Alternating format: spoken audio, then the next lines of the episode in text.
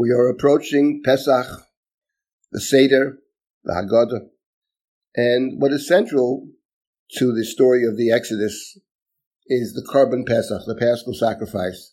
In fact, the Torah makes it very clear that Israel could not leave the land of Egypt until we first bring the korban Pesach, the Paschal sacrifice. The truth of the matter is that the Paschal sacrifice, the korban Pesach, which was brought by each family, the Torah says, Sela Beit Avot, Sela Bayit, is brought by the household. Every family, every household brings their own sacrifice.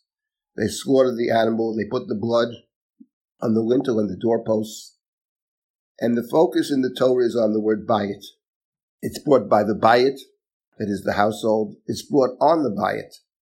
The lintel and the doorposts are a kind of altar. The house becomes the altar. And the Torah says in chapter 12, Ish mipetach boker. No one is allowed to leave the bayit, the house, until the morning. You are confined to your house.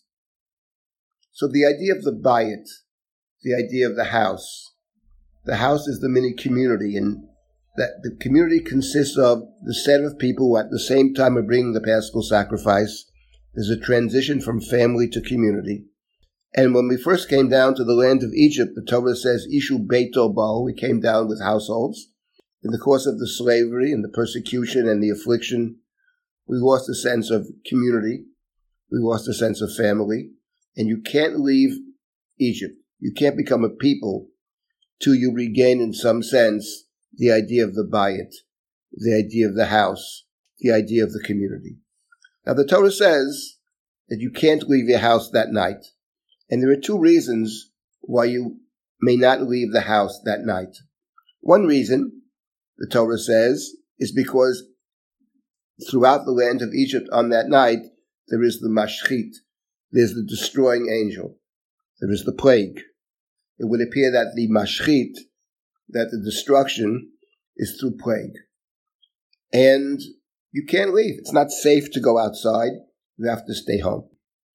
But there's a second reason as well, and that is that you wait that night to bring the paschal sacrifice. You wait till the events of the night take place in anticipation of the future in which you will leave not just the house, but leave the land and a march towards freedom, a march towards, towards regaining what you once had, and even more than that. And I was thinking in terms of our own situation here in New York, in the world, our brothers and sisters throughout the world, especially in the land of Israel, and all of us and all humanity. We are confined to our homes, and it's particularly difficult when it comes to the Seder. The Seder is a family holiday. The Seder is a Bayit holiday. And many people will find themselves alone at this Passover, at this Seder, missing in a sense the Bayit. It's not safe to join up with others in many situations, and we do what's safe. That's the right thing to do, obviously. So we're confined to our homes, and many of us have been confined now for weeks to our home because of the situation outside. I think what's important on Pesach is to remember that the confinement at the night of Passover was, yes, an issue of safety, but it was also a, matter of anticipation.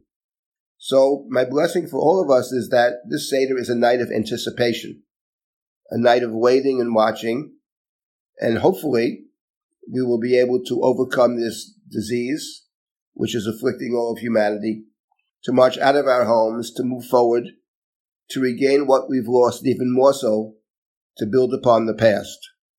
So, I wish all of you a Chag Kasher Sameach, a blessed Passover, in anticipation of moving forward together in the future.